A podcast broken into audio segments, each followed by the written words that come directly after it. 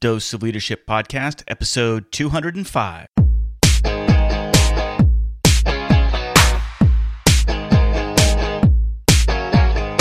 Welcome to another episode of the Dose of Leadership Podcast, the show that brings you inspiring and educational interviews with today's most relevant and motivating leaders.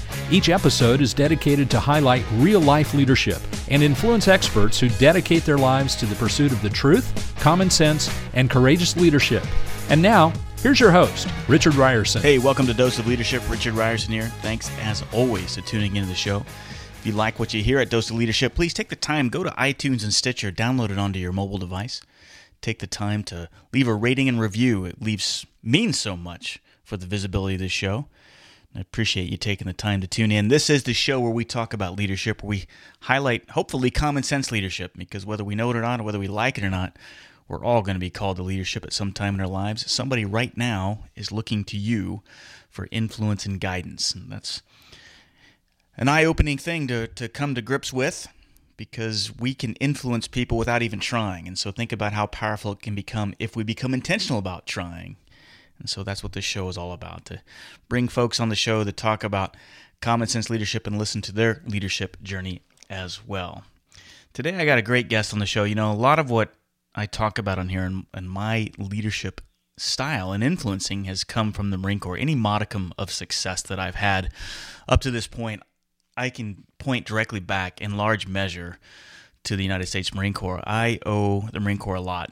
And I, you've probably heard me say it before. I didn't realize how much the Marine Corps taught me about leadership until I was away from it when I was furloughed from American Airlines after September 11th and forced into the corporate arena. And again, I can't say enough about it. So it's good to have on the show Lieutenant General George Flynn. Finally, I get another Marine on the show to talk about and it validates a lot of what I've talked about and what I've experienced as well. Lieutenant General George Flynn wrote the foreword to Simon Sinek's book Leaders Eat Last, and Simon Sinek was kind of inspired by his uh, interview or conversation with Lieutenant Flynn because Simon Sinek asked him, "How do you sum up the Marine Corps leadership style?" And he said, "It's real simple, actually. Officers eat last, and it's not written down anywhere. It's just a kind of a mentality or a culture, if you will, of how we take care of those that we are accountable for."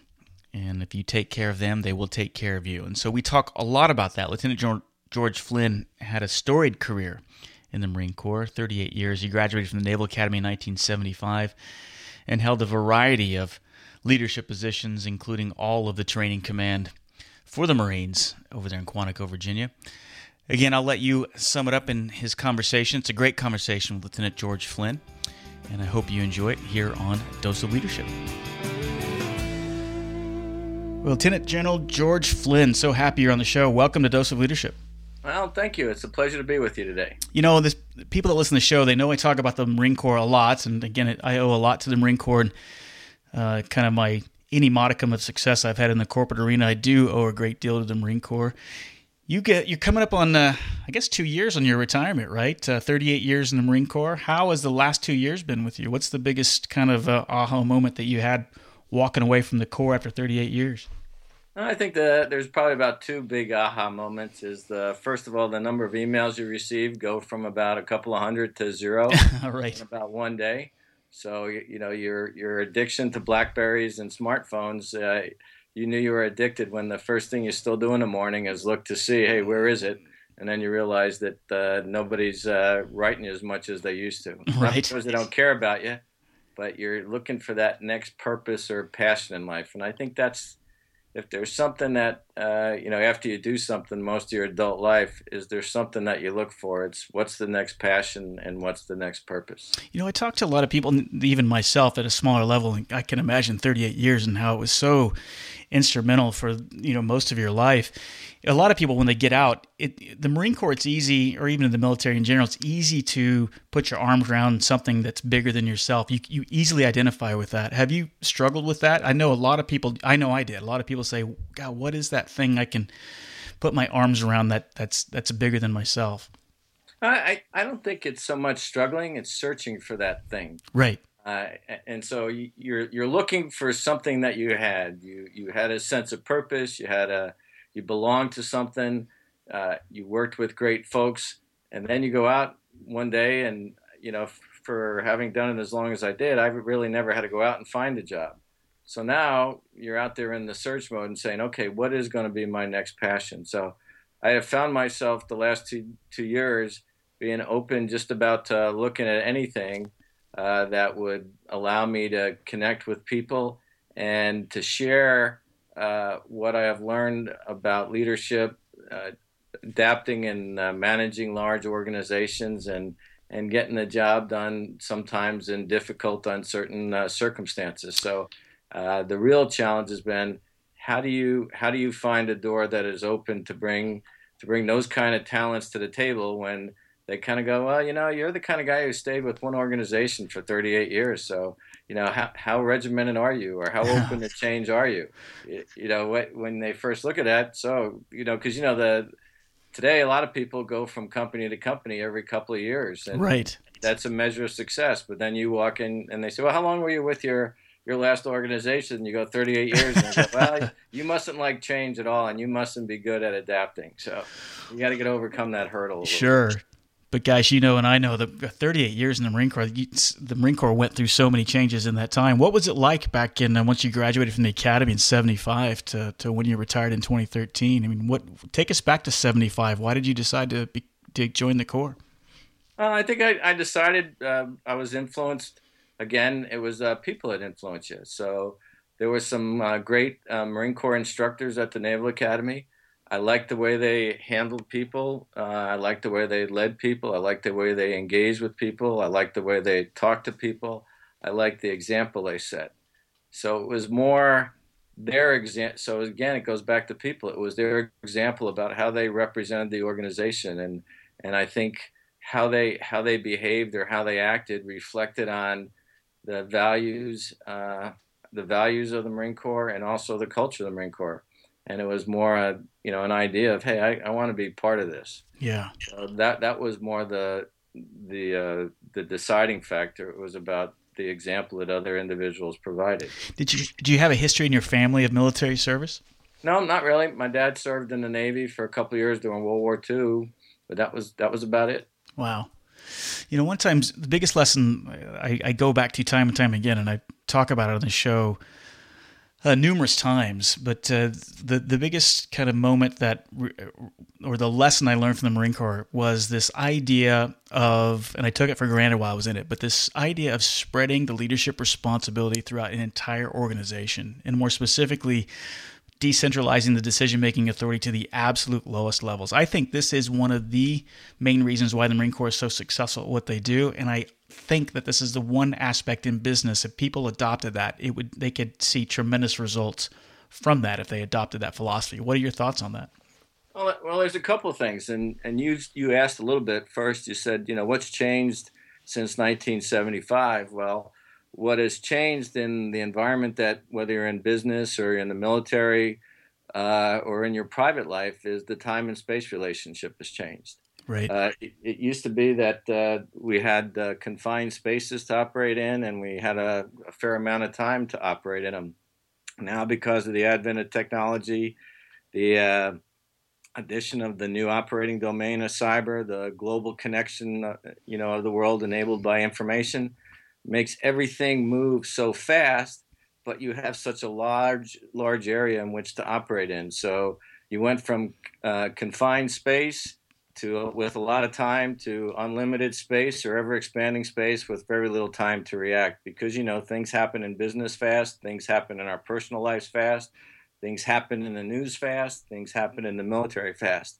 And I think what you learn more and more important what I learned, you know, as we referred to it as maneuver warfare, with what some people would refer to it now as mission command, is that if an organization is going to be successful in a in an expanding space environment in a compressed time environment, people have to be able to uh, operate independently on intent, and they have to be empowered, and they have to have the skills to be able to do that. So the the things, as you know, we always said is make sure you in it, whatever organization you are, make sure you understand what's going on uh, two levels above you and two levels below you. Make sure you take the time to uh, communicate and educate your people on on what your intent or your vision for the plan is. Make sure they understand it, and then give them the authority and the responsibility to to execute. And and many times that's uh, creating an environment of trust and clearly communicating what's going on. So if they're ever in a dilemma uh, and they can't get in touch with the boss, they know what to do. Right. And they they and they believe so much in you that you've you've educated them, you've empowered them, that they trust you, that they know if they do everything in a well-intentioned manner, it's either going to work fabulously, or if maybe uh, they make a little bit of mistake, they know that uh, you know they know that you're the type of leader that mistakes are a learning experience. They'll learn from it, and they'll be uh, better the next time it comes up. So, I think it's all about empowerment, trust, communication, and then understanding what's going on around you, two levels up and, and two levels down. Well said. You know, it's to me, it's about creating that environment that kind of rewards asking for forgiveness instead of permission. It's not, again, it's not. I know a lot of people get scared when they hear that, but uh, that that's kind of how I view it. Uh, I, I remember being in environments and in squadrons where you had leadership like that, where they, and it's like when you had that kind of responsibility and that trust, you you didn't want to let anybody down. It's like the more uh, autonomy that was granted to us, the the more responsible you wanted to act. Does that make sense? Yeah, but uh, I think the key thing that you nailed it right away. It's uh, the leader has to create the environment that fosters that type of culture, and uh, it's not that you're advocating everybody to be reckless risk, risk sure. takers. What you're advocating is that people will take informed risk, and and that's what you want them to do. You want them to be to be confident in their decision that they they'll know they may not have the hundred percent solution, but they know that the eighty percent solution is probably going to be good enough and and they're also going to have enough confidence their ability to be able to make the adjustments on the fly as they move along. And I and I think that's the key to it is creating that environment where people feel empowered to execute the boss's intent without uh, fear of uh, of uh, repercussion. Uh, and and that they know that uh, the boss does trust them. So, and I go back to the key part of that is engagement with your people. Communications is the key. You know, like I'm curious to know any experiences back when you're right when you say you graduated from TBS and you're out in the fleet as a young second lieutenant. Those first couple of years, any stories, any examples of where you maybe either made a mistake or something really stuck with you, or a great lesson learned from uh, maybe a leadership failure? Anything sticks out in your mind? Well, there's first of all, there's a number number of things that always stick out in your mind. Uh, first of all, you have to be open to instruction from all directions. Right.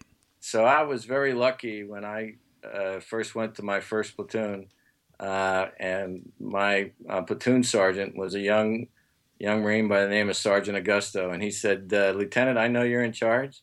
He says, "I probably got a little bit more experience than you do, so sometimes I'm going to ask you to listen to me, and uh, I just uh, want you to take the time to listen to me, and and it, the decision is going to be yours how we move forward, but." You know, this is a team sport between the two of us. So I think one of the early lessons on is even though you you may be uh, the person in charge by position, you always have to be open to learning leadership from other people, and uh, and and whatever direction that may come from. You know, someone told me a number of years ago that every leader has to be a thief. Uh, and what, what that means is when you're exposed to good leadership, whatever wherever the source, that you take that example and you steal it and make that part of your leadership tool. Oh, yeah, yeah. I and uh, I had a I had a great uh, battalion commander when I was a young captain. Uh, you know, I had a you know some challenging times with uh, some of the the uh, the junior leaders that I had. They needed some development. He said, "Hey, you you you have your you have your hands full. These guys need some help but I'll I'll let you I'll give you as much rope as you need. But what he he taught me early on was what he called eyeball leadership and leadership by walking around. Right. We, we never knew where where the battalion commander was going to be. He wasn't he wasn't out there looking for the gotcha moment. He was just out there looking around, seeing what was going on, and what he would do is uh, just come back and you knew when he was around because you would get called up and you'd have to go see him and he'd tell you what he saw he'd give you a chance to talk about it and it wasn't one of those um, negative things it was more like hey, why don't, why don't you think about about uh, doing this a little bit different or taking this in your toolkit? The other thing I, I think that taught me when I became a battalion commander is by just walking around, you make yourself accessible. Yeah. And people then, so you can say you have an open door policy, but who's going to come knock on your door? Right. Who's going to walk in the open door? The true open door policy is when you make yourself available.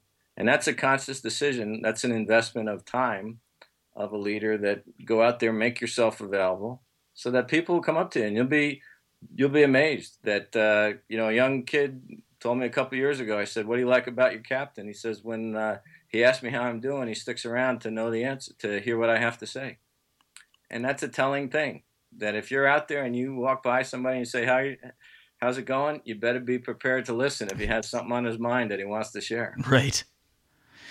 Yeah, that whole idea of walking around, I, I especially in the corporate area, I, I see, and I know even in my leadership roles, the pressure is intense because you feel like you got so many things to do. But just that simple act of walking around and being visible does so much. Um, I don't know for the morale, for the perceptions, for the actual leadership of an organization. I I just wonder why most of us don't do it more often. I mean, I, it, I think one of the challenges it's time. Yeah. And and then the other part is you're you're putting yourself in a vulnerable vulnerable position. You know the the boss goes down to the assembly line if the you know if the leader goes to the front lines whatever it is you know you're you're you're making yourself vulnerable because you could be put in a situation you know wh- whether it's awkward by a question that you're asked posed or whatever but you have to have enough confidence that you're doing it because you really you want to be engaged with your people because it's all it's all about caring for them and and being around them is a visible manifestation that you really do care it's so e- easy to understand, but you're right. It's the time, it's the intentionality that we have to. It's, it's a, an intentional act every single day, and it's so simple to easy to understand. But even the perceptions, understanding, I think what, that's what I love about the Marine Corps too. They were so good at they understanding that perceptions equal reality, and so it's that balance of you know being completely authentic and natural, but understanding always um, being conscious of how you're coming across or how you're being perceived. Um, I think that is a great lesson the Marine Corps taught me. What about you? Well, I think it. Well, I think perceptions always do become reality. So, uh, one of the things I think that uh, you and I probably learned early on in our, our career is that uh, young Marines can tell whether their leader is genuine or not. Sure. And and it's a it's a subtle it's a subtle thing. I think when a young officer or leader goes to the unit first time, they're normally referred to as the lieutenant and then something happens along the way that uh, the young Marines referred to the le- to the leader as our lieutenant uh, or my lieutenant. Right. And uh, and I think there's probably three parts to that. One is you demonstrated your professional competence because one of the things we promise people in an organization is that the people we put in charge are going to know their business. Uh, the other part is uh, part two is a general sense of uh, of caring about the individual, and and that and that and you can say you care all all you want, but it's more how you execute that caring. Yep. Mm-hmm. So it's easy to say, "Hey, I care about my people. People are first. But uh, the key second part is your actions have to match your, your words, and then the other other part is that you demonstrate it to them, and this can be the hard one, is that you have the moral courage to make the hard decisions. And the moral courage of hard decisions, usually why that's such a dilemma is at the heart of a moral courage decision is your own self interest. Yep.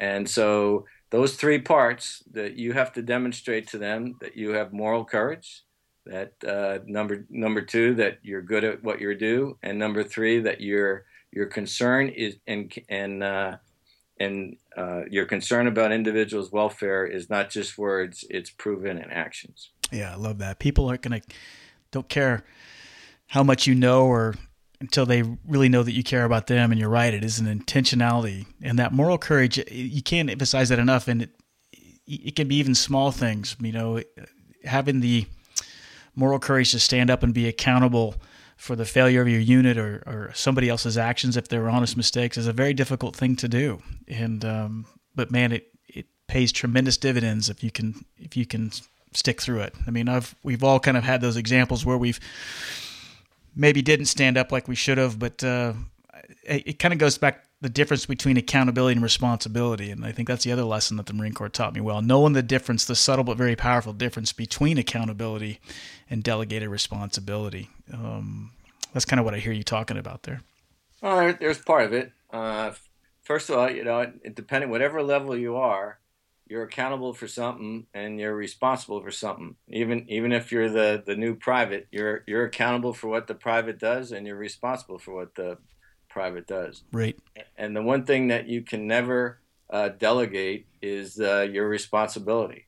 Uh, you you can delegate, uh, you know, people to do actions, but you you can't delegate your responsibilities, and you can't delegate the the accountability for those responsibilities. Right. Well said. You know, I was talking with, uh, I guess it was with Simon, but even prior to talking with Simon Sinek, who you and I are, are friends with, um, in talking to the Marine Corps in general, and um, I said this about maybe six months ago to someone I was working with, and I said, of all the organizations that I've worked if, with, in, and around, the Marine Corps is one of the most loving organizations that I've ever been associated with. And a lot of people, when they hear the word love in the Marine Corps, they don't associate the two. What are your thoughts on that? Well, I, I think at the heart at the heart of any any good organization, there has to be some type of emotional bond that holds the organization together.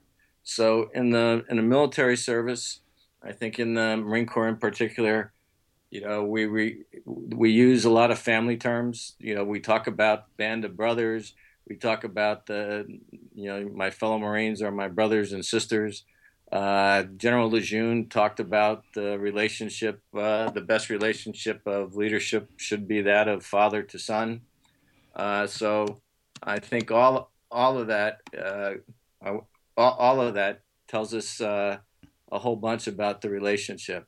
And when we talk about courage a little bit, uh, you know, and I took this, I, I stole this from uh, Gates of Fire. So when uh, the, or at least the thought. So when you talk about, you know, what empowers these great uh, things, acts of courage that happen in hard times, and the way it was explained in Gates of Fire was that fear is an emotion, and the only thing that can overcome uh, another emotion uh, is a, is an emotion. So courage doesn't overcome fear. The emotion that is needed to enable that courage is love, because in the end, why we do or why you see Marines, soldiers, sailors, and airmen do the things they they do is because they truly love uh, that person on their right and, or, or the left, and they trust them. Right.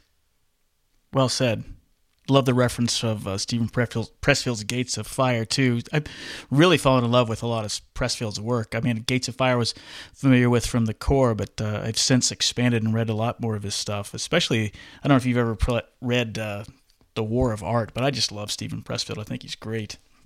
And there's some great leadership lessons that are in Gates of Fire, especially when he when he talks about when he asked the king to explain what a king is, and there's a great leadership lesson there. But the bottom line is, I think, in an organization, if an organization is going to function, it does take on some aspects of a family, even in the terminology used and then how it behaves. Uh, you know, if you go back to what I was saying about General Lejeune, uh, in his time, he said the, the relationship of senior subordinates should be that of father to son, and in modern times, that would be parent to child. And then he also said the relationship should be that of teacher to scholar. Right. So the lessons, the lesson you take away there is that parents, how they approach their children, they're they're the ones who give them the direction that they need to succeed in life. They provide them guidance. Uh, they are the biggest supporters. They're the ones who hold us accountable when we fall short, but they're also the ones that make all those opportunities. Uh, they pick us up, dust us off, point us in the right direction again, and, and continue to be our greatest fans. And then when you look at the teacher scholar relationship, what you can take away from that is some of the uh, best teachers are the ones that also take the time to learn from their students. Absolutely. So it's not just a, a top down approach. And that's that goes back to my Sergeant Augusto uh, um, uh, conversation that you know my my first platoon sergeant was probably my greatest leadership instructor. Yeah, you know, I think back to even when I was going through the basic school and, and even my first uh, fleet squadron, those senior NCOs who really took the time to help you and teach you to become a better officer. And uh, I'll never forget that. And I think that's something unique that I haven't really experienced in the in the corporate arena. But uh, I love that relationship, or at least that philosophy that was ingrained in the Corps, where that enlisted folk, that the the person who's really the engine of the machine, is taking the time to teach you how to become a better leader. Even though, right. even though on the hierarchical chart, you're you're accountable for them. What do you think some of the biggest challenges are leadership challenges that we're faced with now? I guess both military and corporate if you can if you can touch on that compared to when you first got in, say 1975. Well, I, alluded to a little bit is the the change in the time and space relationship is probably at the heart of a lot of our leadership challenges coming up. So the ultimate responsibility of a leader should be to be able to uh, see the transitions that are happening out there and and to be able to lead the, the necessary actions to carry you through the transition. And then the other part is uh, you, you're going to have, have to be able to demonstrate the ability to quickly understand what is going on in your operating environment and to be equally at quick in, a, in creating the, the vision needed to ex, execute whatever plan it is that you develop to deal with the situation you've been dealt with, whether it's in business and government, uh, political, or or uh, or your personal life. Uh, you, you just you're just going to have to be able to always be looking. You know, you, you want people of vision. I'm not saying you necessarily want change agents, but you need people who can adapt an organization at the speed at which things are happening. What do you think is one of the biggest thing that derails somebody's leadership career more, more than most? Uh, a lack of integrity, I yeah. think, would be the first thing because, uh, you know, we all have uh, our own credibility banks, and when we do great things, we make a deposit in it. But once once you do something to tarnish your credibility, it's not that you make a withdrawal; you actually break the bank. Yeah, so you, have, you have to start over from ground zero. So I think the, the, the quickest thing that would derail somebody is to show a lack of uh, integrity. Yeah, because uh, because that is so much of a foundation to, to, trust, which is which is the heart of every uh, relationship, and trust is also the glue that holds organizations together. So if if the, a key person in the organization can't be trusted, it's hard to see how that organization would have the necessary necessary glue to be able to stick together in hard times and in and to perform well in good times for, and consistent with that organization's culture and values. Yeah, well said. What advice would you give to somebody that um, is maybe in that middle management area? They want to become a better leader, or someone who's interested in dipping their toe in the leadership pool. What advice would you give them to get started? I think the the first advice would be to uh, understand that if you want to be a leader, uh, the first piece of advice is you have to want to do it. Uh, it's not it's not enough to say, hey, uh, you know, I'd like to be a leader. You actually have to want to be a leader uh, because the cost of leadership is self-interest. So you're going to have to be willing to give of yourself. And if your idea about being a leader is about all about you, then you're probably going into it for the wrong reason. So I think the first piece of advice is make sure you want the responsibility of being a leader because the cost of that responsibility is going to be your self interest. I love that. You know, as we wrap up here, I always like to ask this question of all my guests. If you had, a, you know, one night where you could have the ultimate dinner party and you could invite five people, alive or dead, and just have this fantastic night of, of, of your heroes and your mentors or whoever you'd want to invite, who would those five people be? Well, I, I think right now I, I would in, I would invite Sergeant Augusto because yeah. I've, I've, probably talked about him for 38 years, so I would I would like to to to be able to you know have other other people meet him. Uh, I think another person at that dinner party uh, would be somebody. Uh, I think Abraham Lincoln uh, because I think he showed some of the ultimate acts of of courage. Yes. during his time of the presidency, uh, I think I would also in this in this day and age uh, uh, I, th- I, th- I, think a great a great person uh, to have would be uh, Pope Francis would probably be number number three, just because uh, you know I'd like diversity in the group, but at the same time, uh, there there clearly are some you know unique values at work there or unique perspectives on life, and if and if someone talks about servant leadership, he's he's probably the the person that would uh, I, w- I would look to for that. Yeah. And then and then the other part, uh, I think, uh, you know, I'd I'd probably have uh, my best friend there of uh, you know going on you know 40 plus years. Uh, I'd have my wife there just to make sure I stayed out of trouble. right. well, very good. Well, I love your list there. I mean, so are you still in touch with Sergeant Augusto? Uh, every uh, Marine Corps birthday, I get a note from him wishing me a happy Marine Corps birthday. And uh, every every time I got uh, promoted in my career, he would uh, either write or call me and tell me, uh, you know, congratulations, and that how shocked he was that the Marine Corps made another mistake. and then he he he'd quickly take credit for being right. the one who actually taught me everything I needed to know. Right. Oh, that's awesome. Oh, I love that. Well, it was so great to have you on the show. Stick on the line while I while we stop the recording. We'll chat a little bit. But my gosh, it's so fun to have another Marine, someone of your caliber and, and your expertise and experience. It's just been so much fun to talk to you about the Marine Corps and leadership. Thanks for coming on the show. Well, the, the other par- parting thought is if you're not having fun as a leader, you're doing something wrong. Absolutely. Absolutely. Guys, General Flynn, thank you so much for coming on the show. And um, oh, real quick, how can people reach out to you? Is there is there someplace uh, I don't know when you're where people can reach out to you, or are you at that stage yet? Are you still trying to? You probably don't have a website well, or anything yet. I, I, can I can you can reach out to me through uh, through Simon's webpage. Uh, so you can you can contact me through uh, Start with Why. Uh, that would be one way to do it. Very good. I'll have that link on the on the uh, podcast when it's posted. Again, thank you so much for coming on the show. Oh, you're welcome. It was a pleasure to be with you. All right. Richard invites you to become a part of the Dose of Leadership community. Visit doseofleadership.com and sign up to receive his free Common Sense Leadership ebook, a guide that highlights how all of us can learn to become calm, confident, consistent, and courageous in all aspects of our lives. Richard is also available as a speaker for your next event. Richard specializes in practical leadership and change management. He has a philosophy of inspiring everyone to think and act like a leader, which is based on timeless natural principles and common sense. You can get more info by visiting doseofleadership.com.